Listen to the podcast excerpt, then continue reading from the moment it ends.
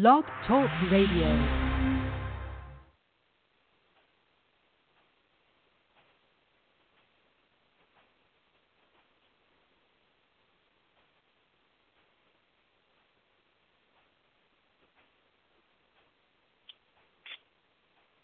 All right.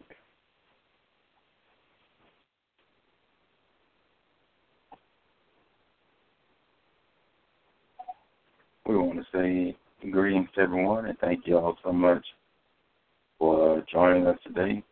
My name is Brother Hawk Bolden, and as usual, we're so grateful to the Lord to be able to come before you and share with you some of the things that uh, the Lord has laid on my heart to share.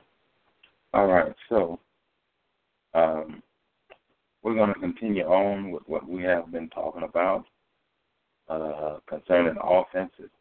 And so today we're going to uh, talk about offenses of the past and how that all plays a role in our decision making today and how we perceive things today. I think it's very important that we uh, know when we are dealing with offenses, uh, and hopefully before this uh, daily devotion is over with today, you will know if you have past offenses. Now, I'm to just give you an example of what a past offense is. There was a preacher um, that I knew. He was actually a pastor of a church. He's deceased now. But he had had a reputation for uh, being a ladies' man. And, you know, although he was married, uh, it just seemed like he had that on him where he um, liked to deal with women. I just put it that way. And um,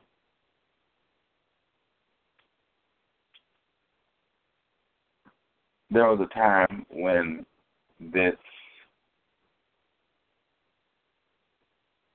this uh, other preacher that I knew, Brother Junior, in fact, I just say it, uh, he was um, this this pastor was working across the street from Brother Junior's house, was doing some some work, and uh, this man, I guess, that was on the working crew uh, was not saved, and so this this pastor began to talk to him about giving his life to the Lord. Now, this was a reputation that this preacher had some years ago, you know, years before he had died.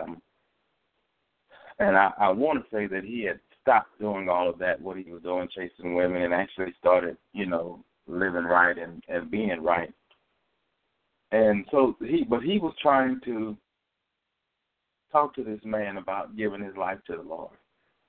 And the man wanted to jump on this pastor. I mean, literally wanted to fight him. Uh, and so Brother Junior being there talked with the man and said, Look, don't don't do that, you know, don't do that. Why don't you really give your life to the Lord? You know, and he began to talk with him about giving his life to the Lord. And so the man told Brother Junior, he said, I'll listen to you. This is what he told Brother Junior. He said, I'll listen to you, but that fellow there, he can't tell me anything. And now the reason why he was saying that was because he had heard or knew about this pastor's reputation, which was something that again he had dealt with in the past. And he was so offended that he didn't want this pastor telling him anything about the Lord, even though this was something that this pastor had struggled with earlier on in his ministry, I guess you could say. And it, you know, it showed me that sometimes, you know, people have past offenses. In other words, in this situation, the man did not want to hear what this pastor has to, had to say because he was offended at this man's past, at this pastor's past. And he could not, I guess, get over it, you know, what this pastor used to do or whatever. And you know, it, it's one of those things I think that the body of Christ has to be very, very, very, very careful with.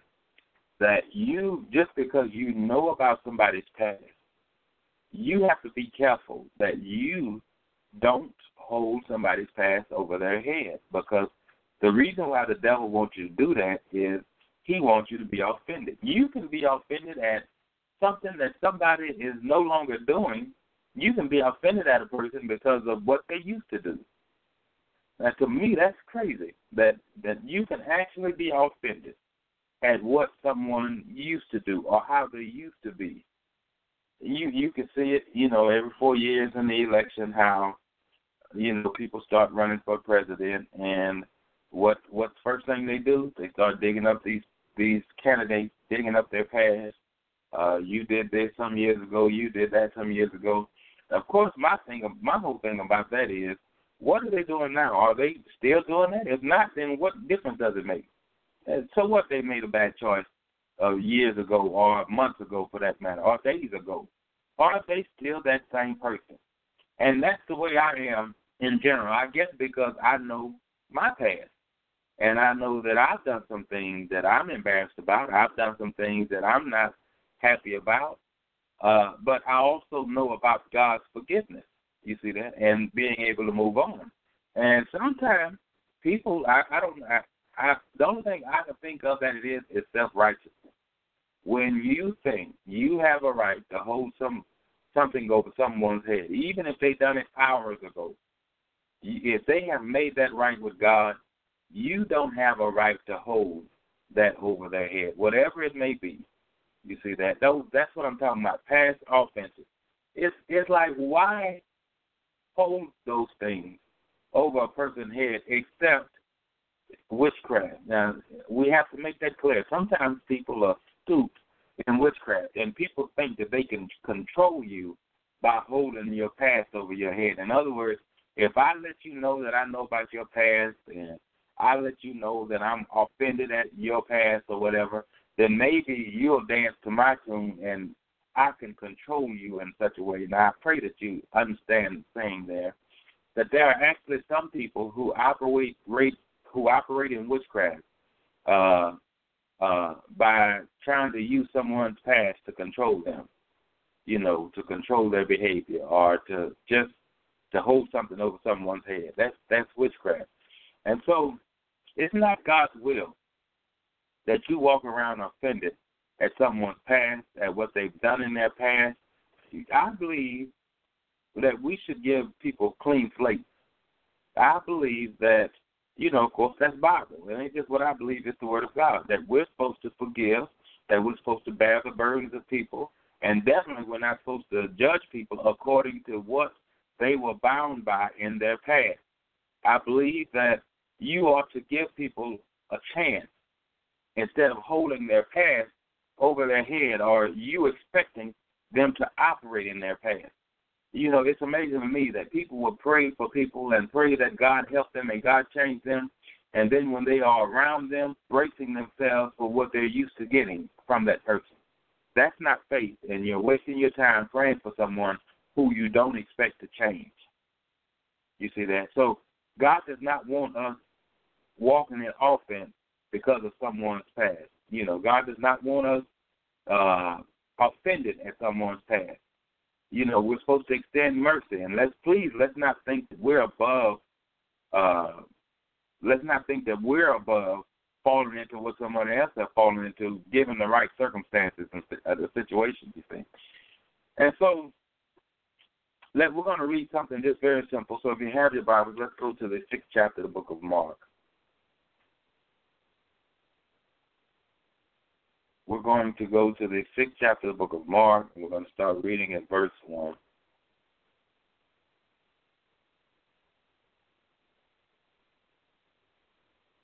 It says, And he went out from thence and came into his own country, and his disciples followed him. And when the Sabbath day was come, he began to teach in the synagogue, and many hearing him were astonished, saying, from whence has this man these things? And what wisdom is this which is given unto him, that even such mighty works are wrought by his hand? And so the Bible says that he began to teach in the synagogue, and many people that were listening, they were astonished. Why were they astonished? They were what were they astonished at? The wisdom that he had, and the mighty works that were done by him, the miracles that were done.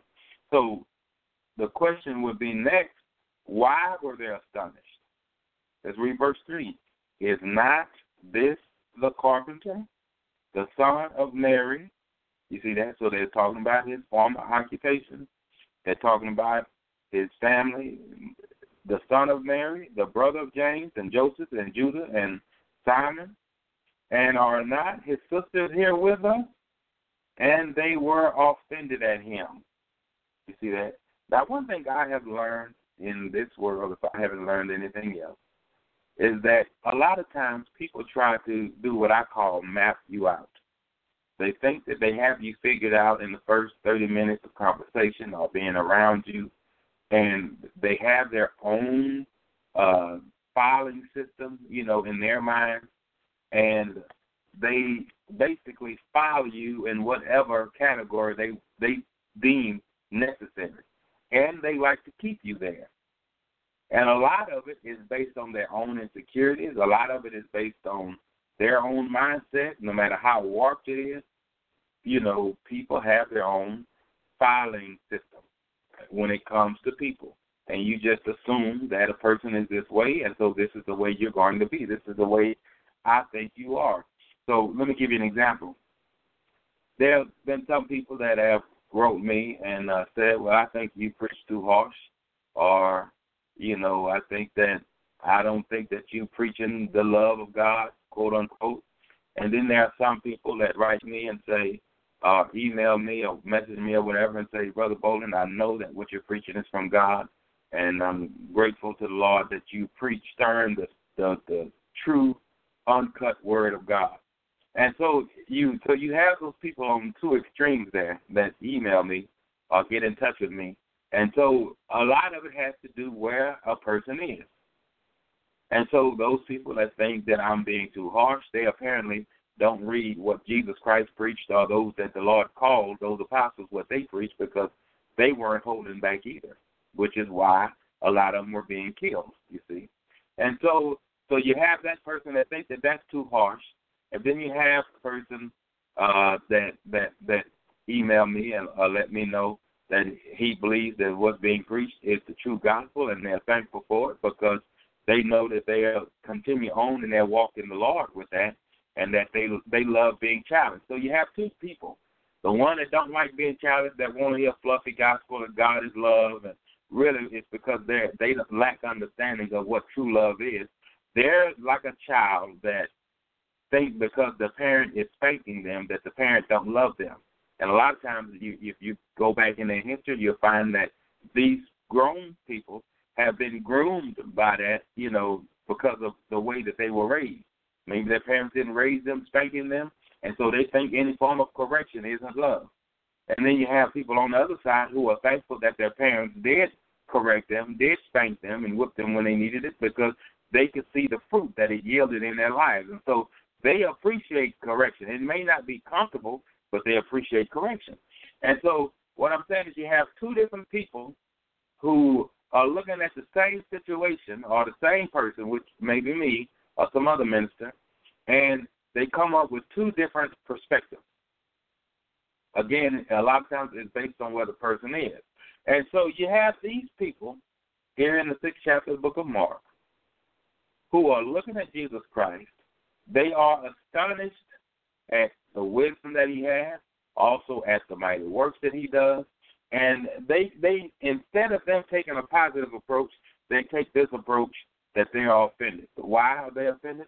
Because we know who you are, or we think we know who you are. And what right do you, as a carpenter, you're not an educated man, you're not a Pharisee, you're not a scribe. What right do you, as a carpenter, as the son of Mary, the brother of James, Joseph, Judah, and Simon, and you know the brother of your sister. What right do you have to be to have the wisdom that you have, and to do the mighty works that you're doing? And you know there are so many people today in the body of Christ that have that same mindset. They think that they know a person. Now, outside of Jesus Christ, you don't know anybody outside of the Lord, if you don't if you don't know how the Lord thinks about that person, then you don't really know them. If you don't know what calling who God say they are, then you don't know them. You may know their past. You may know some of the bad decisions that they made. You may know how their character was based on their previous actions or the people that they hung out with. You may know even know an old mindset that they had. But if you don't know who they are in God, if you don't know who God has called them to be, you're going to miss it every single time. And you're going to walk around offended. Because when they do get called into the ministry, when God does start using them, all you're going to be able to think about is what this person used to do, how they used to be, especially if you used to run with them. You see that? And what I have found in, in many cases, people are not happy. A lot of people, especially when you give your life to the Lord and you sell out to God, and you begin to leave people behind, not purposely, but just the natural order of things, you're growing closer to the Lord and they're more concerned with remaining where they are, people will get offended at you. They will have the same mindset. Who are you? You see that? They they will develop the same mindset. Who are you to think that you can grow in the Lord? And really what it is is from their own insecurity and their own uh, lack of knowing who God may have called them to be. So instead of these people rejoicing about the wisdom that he had and the work, the mighty works that were done by his hands, they chose to be offended at him. To me, now what did Jesus say? Wisdom is justified of her children. In other words, you look at the fruit of a person right now. That's what justifies that person. You you look at the fruit of it, that's what justifies the means that God uses. And so here, okay, Jesus was a carpenter. He was the son of Mary. He, these were his brothers. But it wasn't him being a carpenter and him being the son of Mary and the brother of all of these people that he had this wisdom. And so what they're trying to do is mesh these two worlds together. We know your faults, or we think we know your faults, Jesus. We think we know who you are. We have already filed you into our little filing cabinet. You're a carpenter, and you're not going to be any more than that. We've already filed you into what we think you are, and therefore it is your responsibility to stay there. And I'm telling you, you want to make people mad, you start living outside of the boundaries that they think that they placed you in.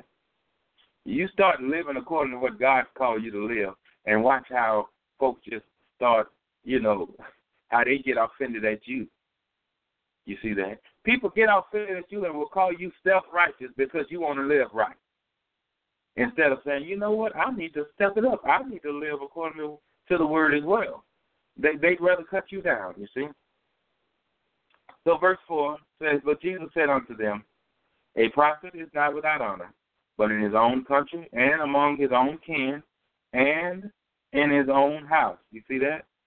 You see what he says that A prophet is not without honor. You see, but in his own country. In other words, the place where he's from. Why? Because most prophets will have a past. Most ministers of the Lord, they have done some things that they are ashamed of. They have done some things that they should not have done. And so because of that, people don't forget. And a lot of people do not have forgiving hearts to be able to move on, and they'd rather hold you in that place where you were before. You see that? And it says, and among his own kin and in his own house. In other words, people that were familiar with you before you were living for the Lord, before God began to change you. These this, these are the people that you will not have honor with. So let's read verse five.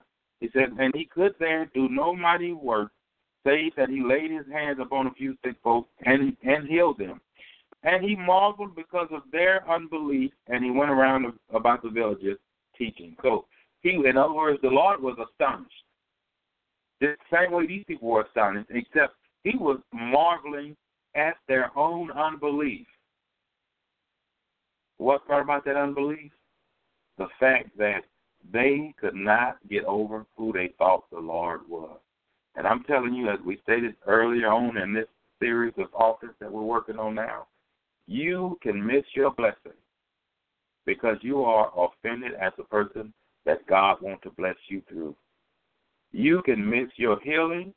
You can miss receiving from God directly because you don't want to receive the messenger that God has sent to you. So these people, what they did, they had this resume of who Jesus was. He was a carpenter, the son of Mary, brother of James, Joseph, and Judah, and Simon, and his sisters were there as well. And so, if you have your Bibles, let's go to the 12th chapter of the book of Matthew. We're going to read something real quick just to prove, just to bring out a particular point. The 12th chapter of the book of Matthew, and we're going to start reading at verse 46. It says, While he yet talked to the people, behold, his mother and his brethren stood without, in other words, stood outside, desiring to speak with him. Verse 47 Then one said unto him, Behold, thy mother and thy brethren stand without, desiring to speak with thee. But he answered and said unto him that told him, Who is my mother, and who are my brethren? And he stretched forth his hand toward his disciples and said, Behold, my mother and my brothers. For whosoever shall do the will of my Father which is in heaven, the same is my brother and sister and mother. You see that? And so, Jesus Christ had already established who he was.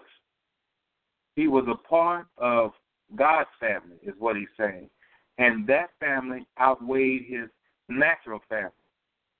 You see that? So much so that when they came to him, somebody came to him and told him, Your mother and your brother's outside, they want to talk to you. He made it a point to point out who he considered his mother and brother. In other words, what was he doing? He was distancing himself from things that tied him to the world.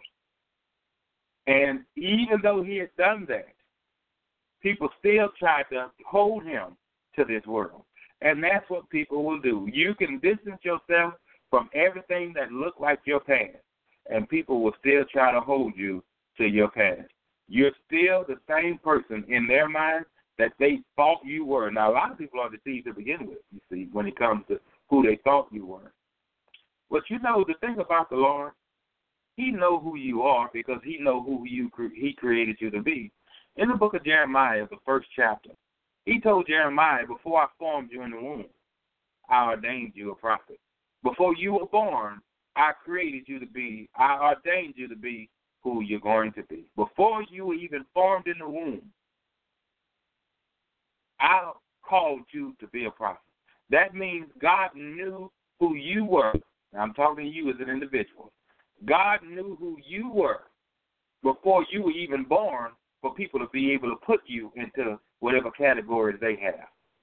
So what's more important? Now that's what you have to think about. What's more important? What God who God says you are? Because you see, if you're not careful, you can be one of those people, you get caught up and you're more concerned with what people think about you. That's why the devil plays that game, you see that with you. And so you have to be more concerned with who God says you are and who God ordained you to be before you even created, before you even born into this world. You have to be more concerned with who God ordained you to be versus after you got here, the mistakes that you've made, the sins that you've committed, the things that you've done where people have filed you into their little compartment, you know, their little system. Jeremiah and you as well, you are more than the systems of people. You're more than some little file that they want that they have. You're more than that. And God wants you to know that. And for you people that get offended, my prayer is that you will learn to remove that offense of what you think somebody's past is, or even what you think they may be now.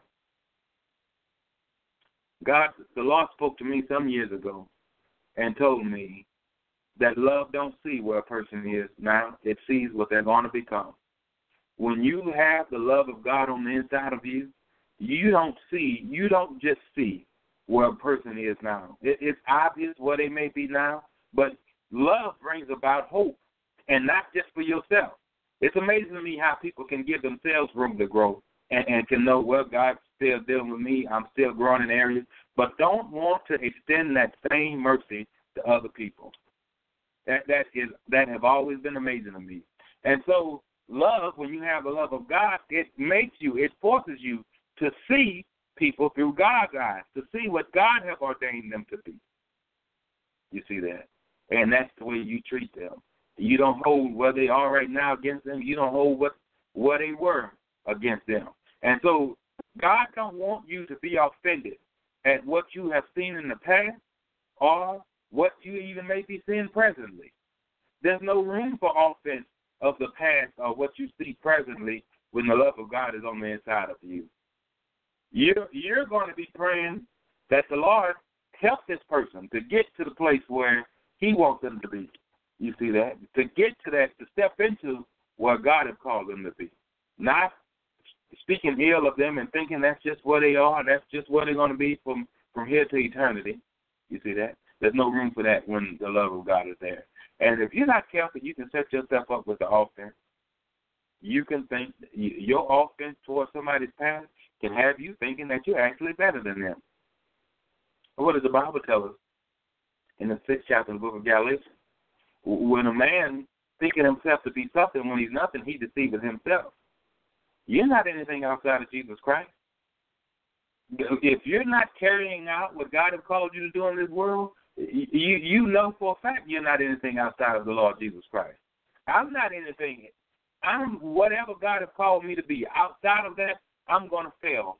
You see that? Outside of what God has called me to do, I'm going to fail. And so I'm not anything outside of Jesus Christ. You see that? And so if you one of those people you think you're better than somebody because you haven't done certain things that they've done, you just look over your past. You just look at someone. No, you may not have done some of the things that they've done, but you're in the same boat. You were in the same boat. You see that? It, it's got people in jail for all different kinds of reasons. Some of them in there for murder, murder. Some of them in there for lying, but in the same jail. You see that? Same jail. And so that's the way God sees us. If you were bound by sin, you were in the same prison. You see that? You were in the same prison. And so none of us have a right to hold anybody's past over their head or to even be offended at somebody's past. You see that? God does not want you to be offended because see that offense is a trap set by the devil for you. You see that? He he he wants you to be offended at little things. He wants you to just be offended because he knows then you take yourself out of the game when you're offended. You're not you become injured reserve when you're offended. In other words, you're an injured person. You're a hurt person when you walk around in offense. And that's not God's will. Amen. So we want to say thank you all for joining us today. I pray the blessing to you, and we look forward to sharing more of God's word with you in the future. Have a blessed day.